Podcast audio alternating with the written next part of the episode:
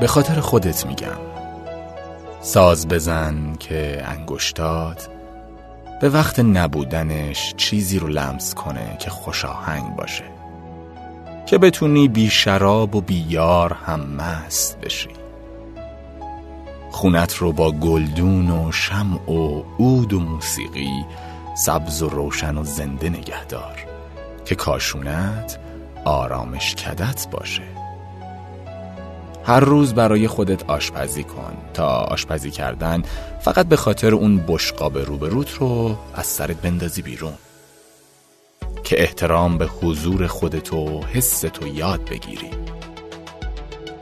ورزش، کتاب، نوشتن، گوش کردن به موسیقی و رقصیدن همه اینها انرژی نهفته درونت رو به طرف درستی هدایت می‌کنه. شاید همیشه نتونیم جلوی حجوم انواع و اقسام مزاحمت های فکری رو بگیریم. ولی دست کم می‌تونیم ورودشون رو به تعویق بندازیم یا شرشون رو از ذهنمون زودتر کم کنیم.